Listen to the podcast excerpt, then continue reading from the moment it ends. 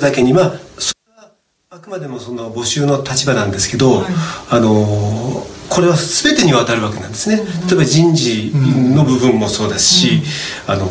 情報のところも例えば荒木先生があの志願していただいた語学というところは情報とすごくこう、密接に関連しているわけで、じゃあ採用された方々にはどういう補足でもしくはどういう装備というか、戦闘服とかそういうものを準備するんだということで全てのこの機能が、うん、一緒になってこの新しい制度をこう考えていくということだったんですね。えー、まあ、ただその中心となってたのはあの内局の、まあ、当時人事二課というところと、はい、あと陸これは陸最初は陸上自衛隊しかなかった制度だったので、陸幕の中のあその募集を担当する募集募集課と、予備自衛官運用室というところ、予備自衛官班というところが、まあコア的なものになりながらも全ての教育訓練どうするんだって言えば教訓部ですしね、あの本当にそうやってあの協力しながら、こう夢を抱きながらですね、やってましたね。なんか当時のことを私も思い出しましたけれども訓練に行ってもととあのなんだ予備司法の時代はまだみんな同じような仲間たちでしたけど、はい、予備自衛官の訓練に初めて行った時は確かに皆さんご存知なかったですねその公募制度が始まったってこと。でなんで西っていう一番下の階級つけてるやつがいるんだろう もう、まあ、会う人会う人説明して回らないといけないような感じだったのでなんか背中に説明書き貼って歩きたいねって仲間たちと言ってたのを思い出しました。そうですよね、うん、やっぱり認知してもらうっていうのがとても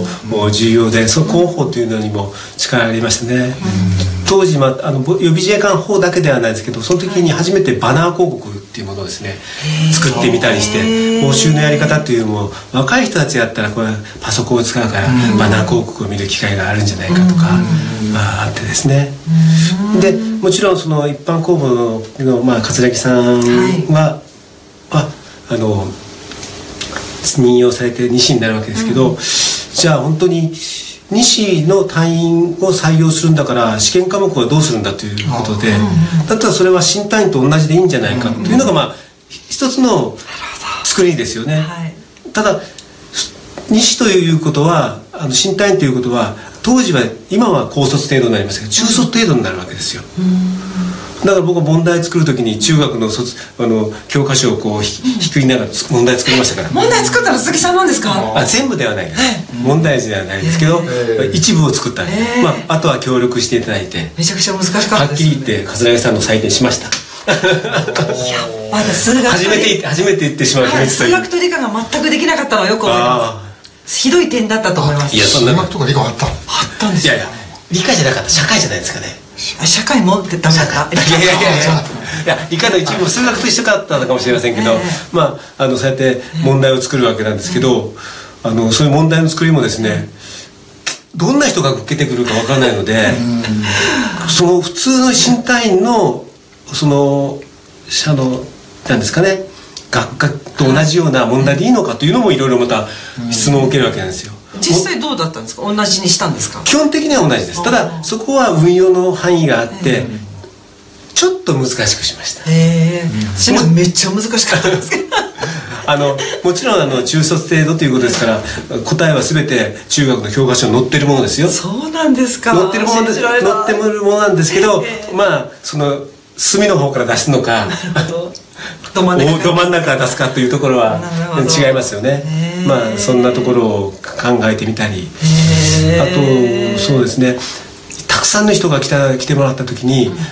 例えば自衛官の今の試験っていうのは一回落ちたらまた試験を受けなくちゃいけないん。ですけど、せっかく応募してくれた人たちをそのまま